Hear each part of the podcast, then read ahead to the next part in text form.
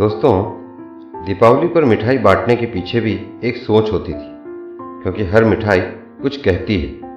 गौर कीजिए, मिठाइयों के कुछ ना कुछ संदेश, जैसे, रसगुल्ला, कोई फ़र्क नहीं पड़ता कि जीवन आपको कितना निचोड़ता है। अपना असली रूप सदा बनाए रखें बेसन के लड्डू, यदि दवाओं में बिखर भी जाए तो फिर से बंद कर लड्डू हुआ जा सकता है।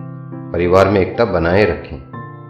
गुलाब जामुन सॉफ्ट होना कमज़ोरी नहीं है, यह आपकी खासियत है। नम्रता एक विशेष गुण है। जलेबी आकार मायने नहीं रखता, स्वभाव मायने रखता है। जीवन में उलझने कितनी भी हो, रसीले और सरल बने रहो।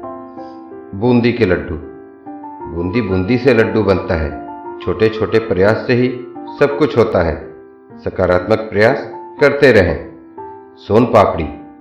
हर कोई आपको पसंद नहीं कर सकता, लेकिन बनाने वाले ने कभी हिम्मत नहीं हारी। अपने लक्ष्य पर टिके रहो। काजू कतली, अपने आप को इतना सस्ता ना रखें कि राह चलता कोई भी आपका दाम पूछता रहे। आंतरिक गुणवत्ता हमेशा सबसे अलग बनाती है, इसलिए हँसते रहे, हंसाते रहे और दिवाली पे मिठाई बांटते रहे। धन्यवाद।